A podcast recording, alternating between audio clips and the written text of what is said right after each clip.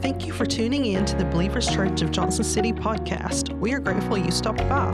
Regardless of where you are in your faith journey, we hope today's teaching is both challenging and also encourages you to move closer to Jesus. You can subscribe to the podcast if you want weekly messages, leave a review of your experience, and if you wish to become a giving partner, you can do so by visiting our website at believerschurchjc.com. And of course, we want to encourage you to come see us in person. We are located at 6110 Kingsport Highway in Johnson City, Tennessee. As always, we hope you enjoy today's message.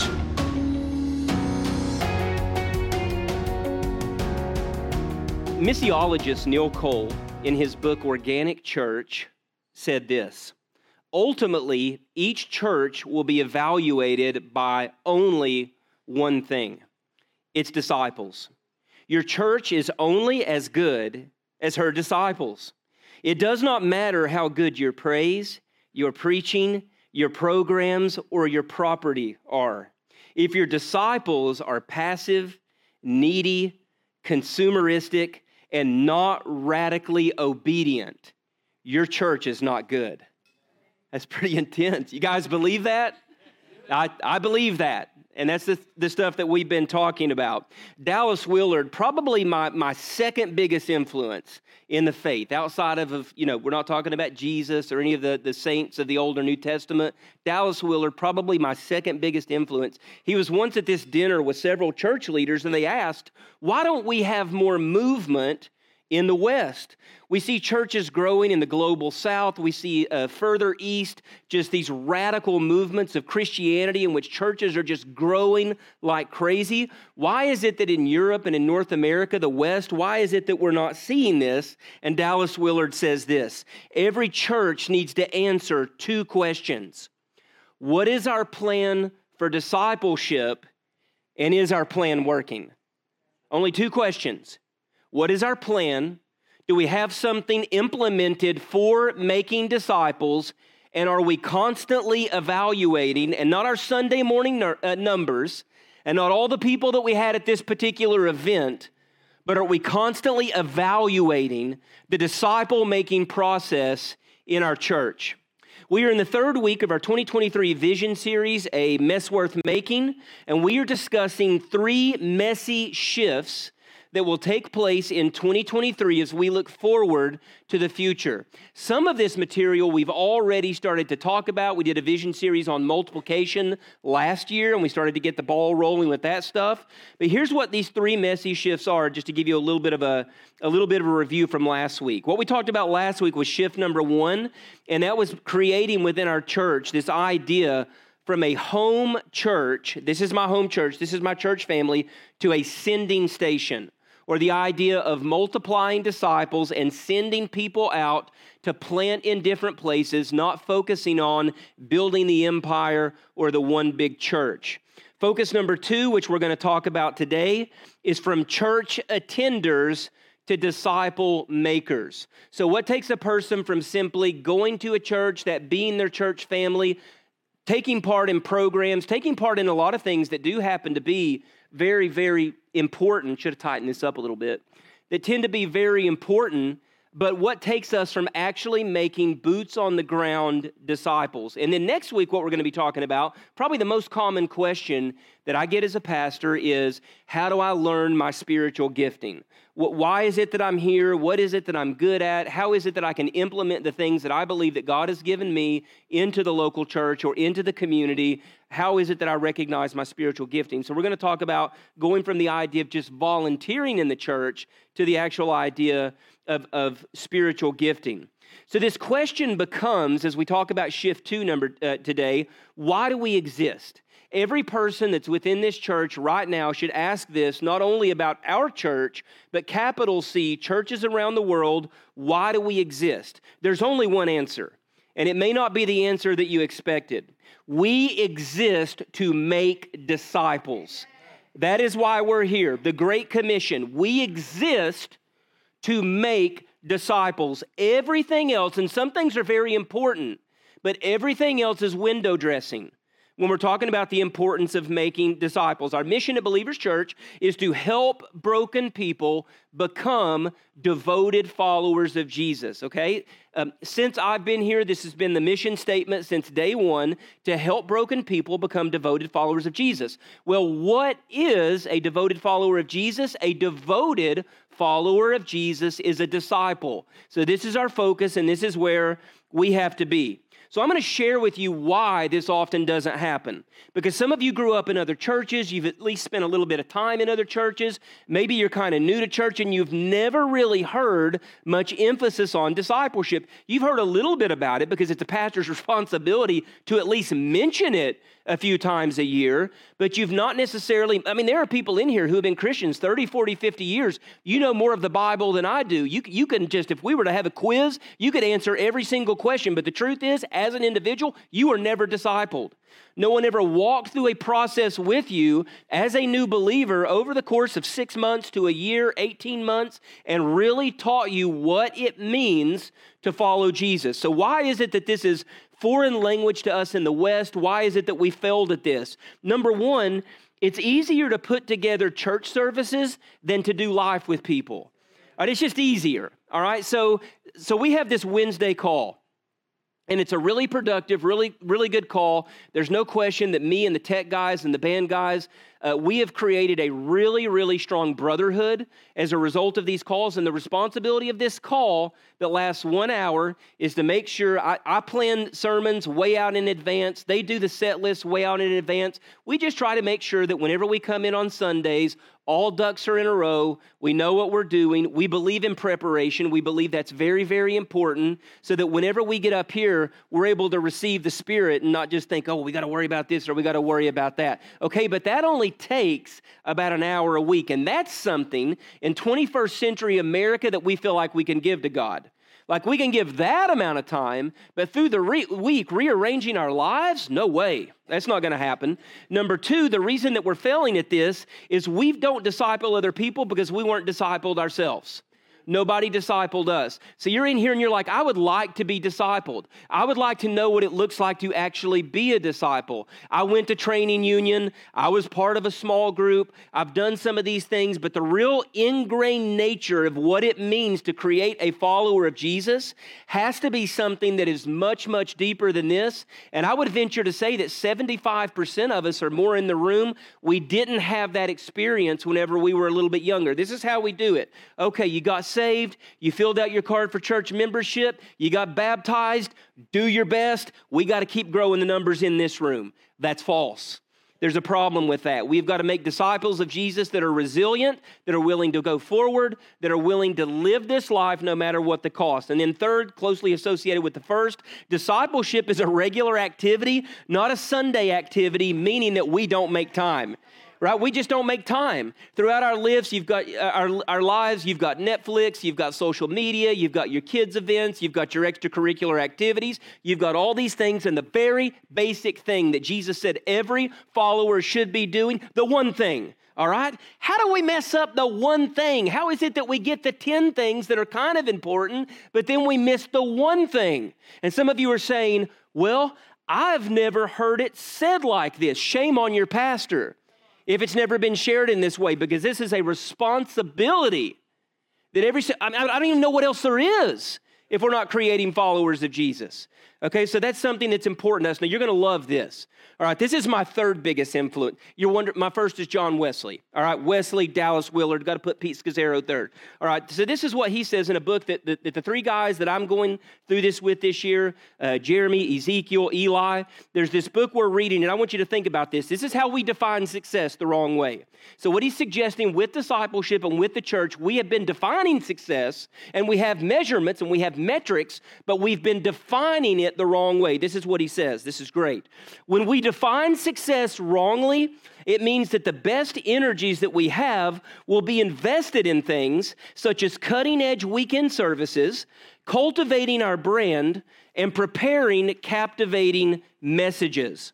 Little is left over for discipleship, our own or that of others, especially whenever it produces what is such a small and slow return. And listen, I'm just it does produce a really small, not a small, but a very slow return, meaning that if we get together on a Sunday morning and the spirit is active and worship is here, it is absolutely wonderful, but that's something that we can feel in the moment. But when you're trying to take time out of a busy schedule to meet with a man or to meet with a woman for the purpose of discipleship, it doesn't happen overnight.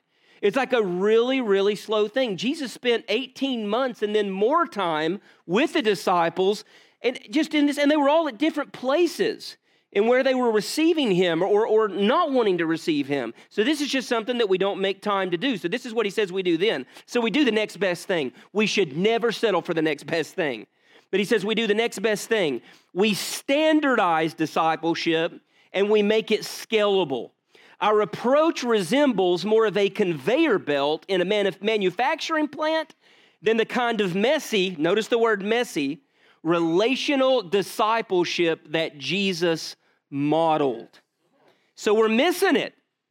We're missing it completely, and we're just going and having church, and we're wondering why millennials and Gen Z and everyone else is completely disconnected from the body. It's because we're missing the purpose of discipleship. Uh, Mark chapter 4 is where we're going to be. Mark chapter 4, we're going to look at verses 18 through 20. You have read this passage or you have, have went through this passage. You've heard this passage preached a zillion times. It's a very, very simple should be. A very, very simple passage, but we're going to be in Mark chapter 3, verses 18 through 19. And it sounds wonderful to hear those pages turn, just so you guys know. I know more, of, more and more of you are bringing your Bibles to church. Again, you can use your phone, you can look up on the screens, but there's just something about having this in your hand. It's a wonderful thing. I want to encourage you guys to do that. And if you don't have a Bible, make sure that you stop by guest services today and we'll make sure that you get one. So this is what the passage says.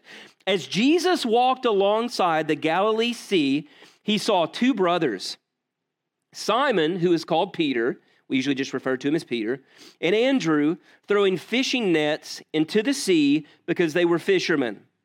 Come follow me, he said, and I will show you how to fish for people. What does that mean?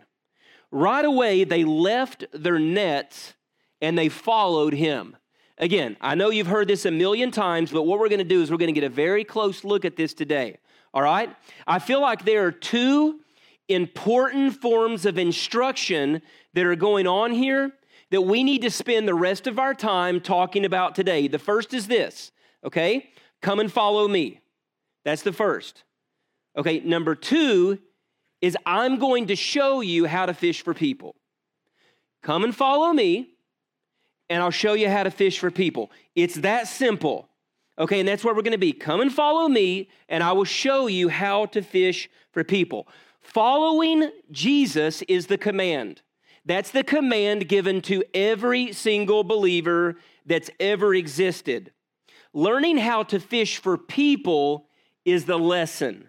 Okay? Following Jesus is the command. Learning how to fish for people is the lesson.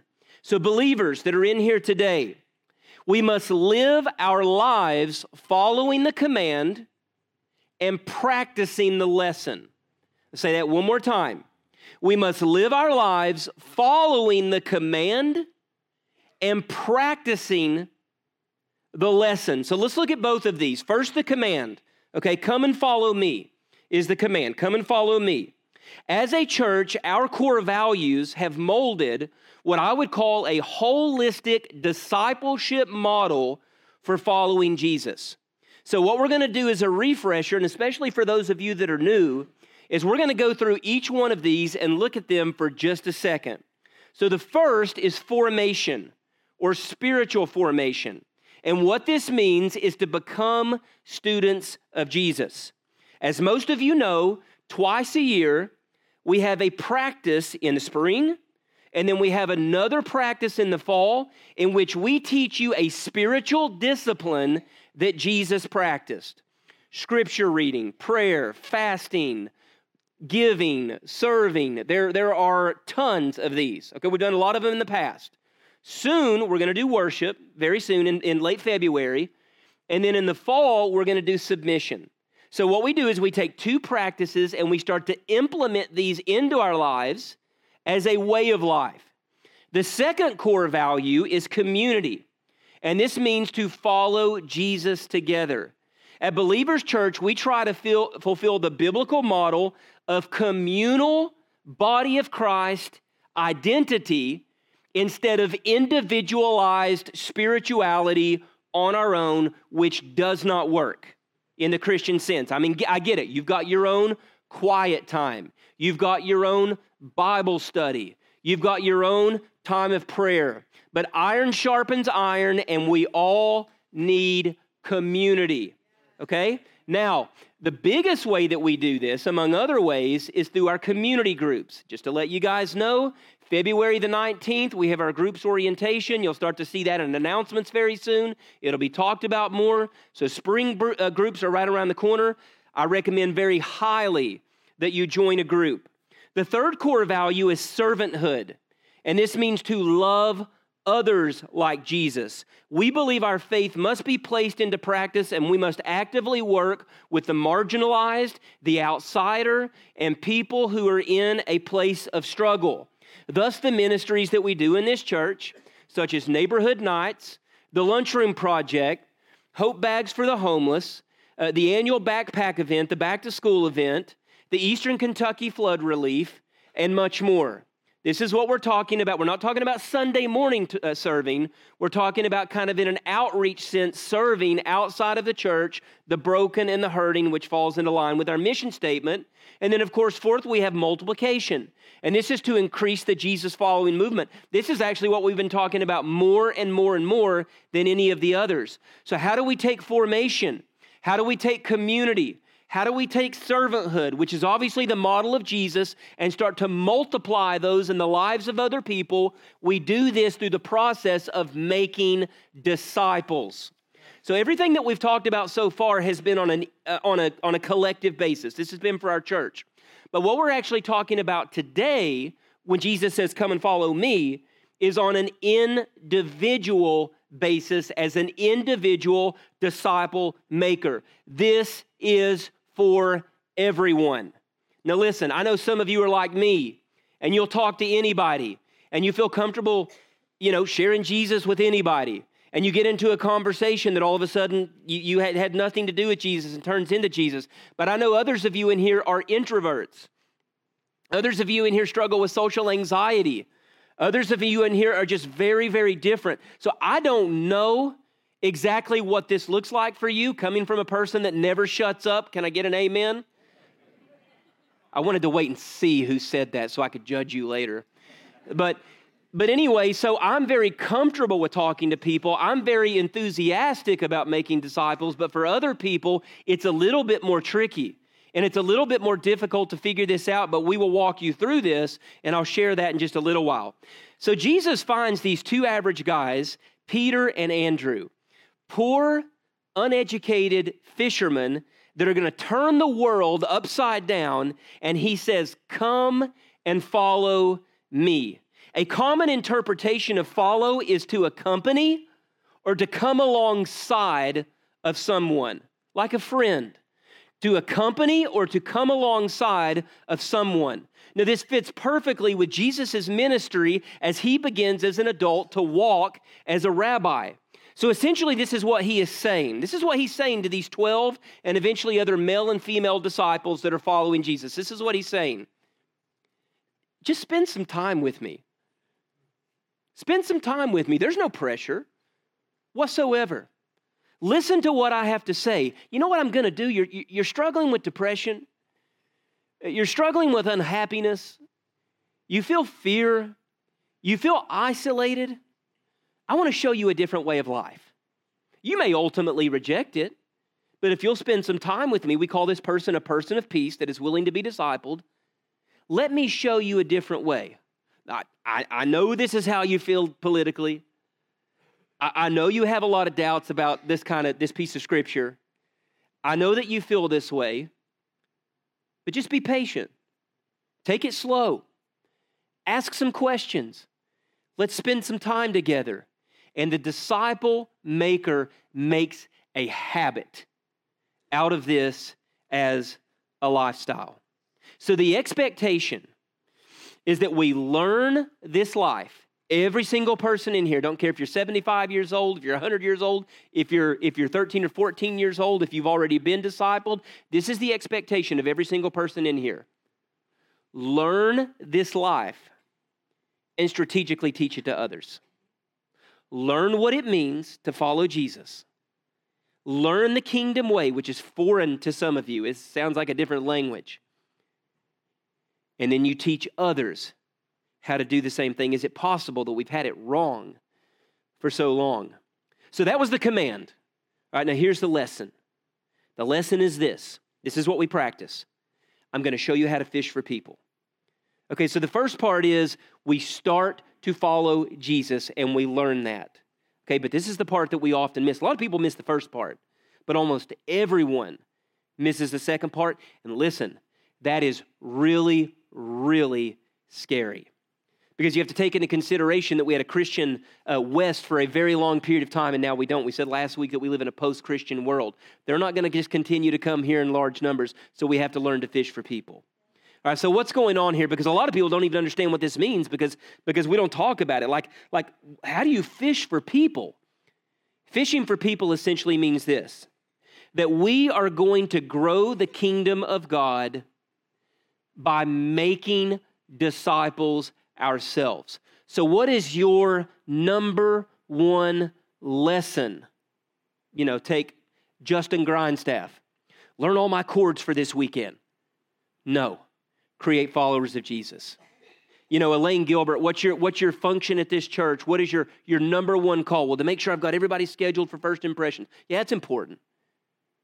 But grow others and show other people how to follow Jesus. Otherwise, we are just fitting into a corporate American system and missing the gospel. It's missed. And we feel good about ourselves. We pat ourselves on the back and we say, Oh, we had church. Oh, that was wonderful. The worship was great. Uh, uh, Pastor Matt did a good job. This was great. That was great. And we're missing the reason that we're supposed to be here. So I want to offer an important tool this is a tool for you guys that you can use if you guys will pull up the next slide. And I have a feeling it's going to be incredibly difficult to see, but I wanted to pull the entire thing up. Some of you have seen this because we've started to walk you through it. I know this is hard to see and I'm not going to read it all, but this is what I'm going to challenge you to do. Number 1, I call this the discipleship grid. Number 1, you can grab one of these at guest services whenever you leave today. And then number 2, um, I'm going to do a workshop on February the 5th. So if you decide on February the 5th, I'm, I'm not going to advertise it. It's not going to be on social media. You just need to let me know. I'm going to be here on February the 6th at, at, at or February the 5th at 6 o'clock. Or you can send me a message. You can text me. You can do anything like that that you want. And you can let me know that you're going to be here. So I'm going to show you a few things up here. This first column where you see different colors, it says task. There are four tasks for the disciple maker. Number one, cultivate life giving relationships.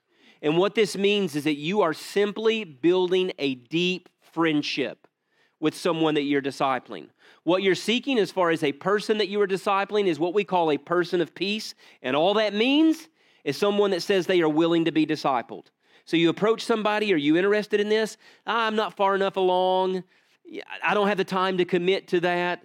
I'm not sure I believe some of these things. Okay, that's not what you would call a person of peace. A person of peace, I don't care what they look like, if they've been in church 30 years, if they don't have a clue about church, everybody starts somewhere. So a person of peace is someone that just says, Sure, I'd like to make a commitment to this. I'd like to learn a little bit more about this. I think this is willing to make the time to it. So you're cultivating life giving relationships. You get two to three people in your life. Maybe one is how some of you would start out. Uh, you maybe have some things in common. You talk about family struggles. You talk about things that are going on in your life, and you're really building a relationship. Number two says that you're teaching others to pray and love the word. This starts to come just a little bit later, depending on where the person is. But what you're doing is you're starting to you're starting to build in some of those spiritual disciplines, so that when everything in your life is falling apart, you have that rock and you have that shelter in the storm. You're starting to build the foundational things in people as you go throughout this year or this 18 months. Number three, equip and help develop spiritual gifts. Okay, like I said, the most common question that I hear from people, we're going to have a series later in the year on spiritual gifts. Our groups are going to do some things with a spiritual gifts assessment. We're going to be talking about spiritual gifts a lot this year, so equip and help people develop their spiritual gifts. And then number four says, instill the importance of being sent. What that means is that you're not just making two or three disciples, you are making disciples that make disciples. It does not stop with them, it does not stop there. You are making people, that is the goal in mind as you start out. So just imagine, we were talking about the senior leadership team the other night, if the two to three people that we have, if just one of them for each of us makes the decision to make other disciples, what this looks like in our community. This area over here says actions, just says you meet consistently twice a month. And then the last one is the goal. So if you decide that you want to grab one of these, it's very important. But ultimately, what you're seeking is you're cultivating life giving relationships, teaching others to pray and love the word, equipping and helping people develop their spiritual gifts, and you're instilling the importance of being sent. So there are some people in here, and this is kind of what I'm looking at for this workshop, and also what I'm looking at if you want to reach out to me or another leader in the church. Some of you in here are like, man, I've been waiting for this, but I don't really know how to make disciples. I've been studying the word for years. I would love to be able to make disciples, um, so I really want to dig into this. There are others of you in here, and you're just like, I need to learn more like I don't feel like I'm very far along. Uh, maybe, maybe you've been a Christian for 30 years and you would say, Nobody has ever discipled me. Like nobody has ever really walked this path with me. That's when we would want to connect you with someone that is a disciple maker. Okay, this is not an authority over your life. This is not someone trying to tell you what to do. This is someone is there's kind, is they're also learning, trying to walk deeper into a relationship with Jesus for you. And let me just say again, this is not optional. It's just not. I mean, I'm not saying you have to follow Matt's little discipleship grid, but I'm saying making disciples is not optional. We are failing if this is not something that we are doing. So, our leaders have began this process. All of our senior leadership team, as well as our elders, we all have two to three people. And I want you to tell, to tell you something about me as a pastor. Before we get into any kind of the communication stuff in our church, the things that you talk about in a meeting, the things that are important that you need to communicate whenever you get together, you can ask any of these people. The first thing that we do in our meetings is we open up with Scripture. And the next thing that we're doing now is we go through our discipleship grid because it's been made clear to them if you are not making disciples, you will not be on this team. I don't care about your gifting. I don't care about your voice. I don't care about your talent with kids, your talent with teenagers, anything like that. If we are going to replicate a culture of discipleship, we have to have disciple makers. And that's where we have to be. So that's how serious we are about this. I, I want you to think about something. And I want you to think about this with an open mind. Okay, so for just a second, if everything that I said has, has, sounded crazy, I want you to think about something with an open mind for just a second. Some of you have been in church your whole life, and you're older than me. All right, you've been in church your entire life. There are other people in here that have been in church for a pretty good period of time in their life, and you feel like you understand what church is supposed to look like. You feel like you got a pretty good grasp on that. If, that, if that's maybe Sunday morning service, Sunday night service, Wednesday night service. You do this through the meeting. These women get together through the week. These guys get together through the week. All of these things, I'm, I'm going to challenge your thinking. All right, I'm going to challenge your thinking. So please just hear me out with this, even if you never come back. In the Gospels, we have very little evidence of Jesus planning worship services or special events very little evidence. I'm not saying it's not there. I'm not saying Jesus didn't speak in the synagogue. I'm not saying Jesus didn't speak to the large crowds outside of the synagogue, but we have very little evidence of that. On the other hand, we have tons of evidence that Jesus spent intentional time with people teaching them about the kingdom of God. Beyond the 12, there were other male and female disciples. So, what if what if you have spent the majority of your life missing what the Christian faith is actually supposed to be about? What if we've missed that? I know that there are influential pastors, worship teams. You know, uh, you're like me. You have podcasts that you listen to. Some of you, you have you have uh, bands that you listen to, you have these things in your life that you listen to, and often we consider these to be the authoritative voices. But what if some of them are mismanaging their priorities? And as a result of their influence on our lives, we are mismanaging our priorities. Neil Cole, one more time. Ultimately, each church will be evaluated before God by only one thing its disciples. Your church is only as good as her disciples because the, the, the, disciples are the ones that do the justice work. The disciples are the ones that love the community. The disciples that are the one that fully that understand the mission of Jesus that do the work. It does not matter how good your praise, preaching, programs, or property are. If your disciples are passive, needy, consumeristic, and not radically obedient, your church is not good. So, what I want to challenge you with as we're closing today number one, on your way out, I hope we have enough, we may not. If you want to stop by guest services, just grab a discipleship grid. You may have your, you may be a great disciple maker and you may already have your own way of doing this.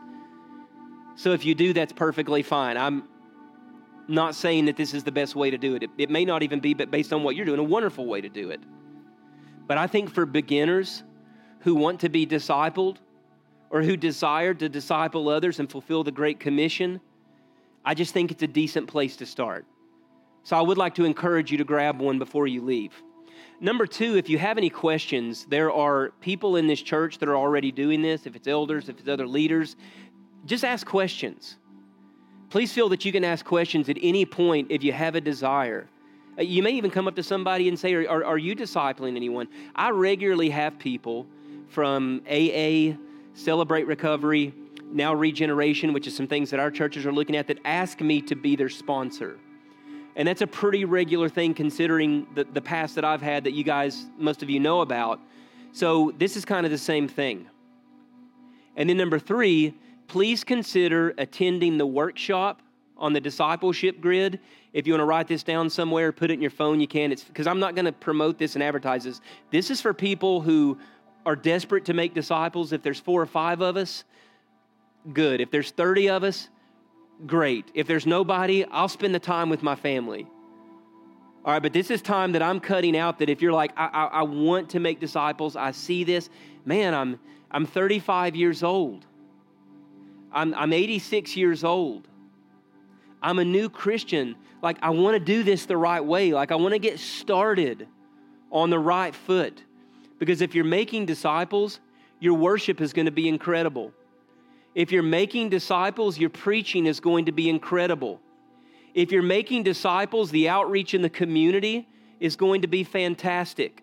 If you're making disciples, you're going to have a wonderful kids ministry and you're going to have a wonderful student ministry. And you don't have to deal with all those people that come into the church and say, well, this is not modern enough, or this is not this enough, or they don't have enough of this. It creates people that are so hungry for Jesus they can't see anything else. And that's all that matters at the end of the day. And that's all we're going to care about, just so everyone knows. I'd like to ask you to bow your head and close your eyes. There are just a few things that I want you to think about, you know, as, as, as we open up the altar and we continue to worship. This is a question that I have for you. What if you've, what if you've maybe completely in an innocent way and completely unintentionally missed the Great Commission and missed this seeking and searching people out that you can disciple? What if you're in here today and you're just desperately hungry because of the struggles that you're going through, because of the insecurities you may have? I don't know enough, I don't understand this enough. I'd like to be made a disciple. These are some of the things that I want you to think about today that I hope burden you as they've burdened me as a pastor as the pastor of this church. So, what I want to ask you to do is we pray today If you use the altar, if you're praying from your seat, I want to ask you just to pray for a passion to make disciples. And really, at this point, all you're doing is asking God to open up your heart so that you can see the need for this in your lives. Now, there are others of you that are in here right now, and I'm going to be transparent for just a minute. I have been hit with a very heavy wave of depression this week, and I am, I am struggling. And it was hard for me to make it here this morning. And there are others of you, as we close out this 21 days,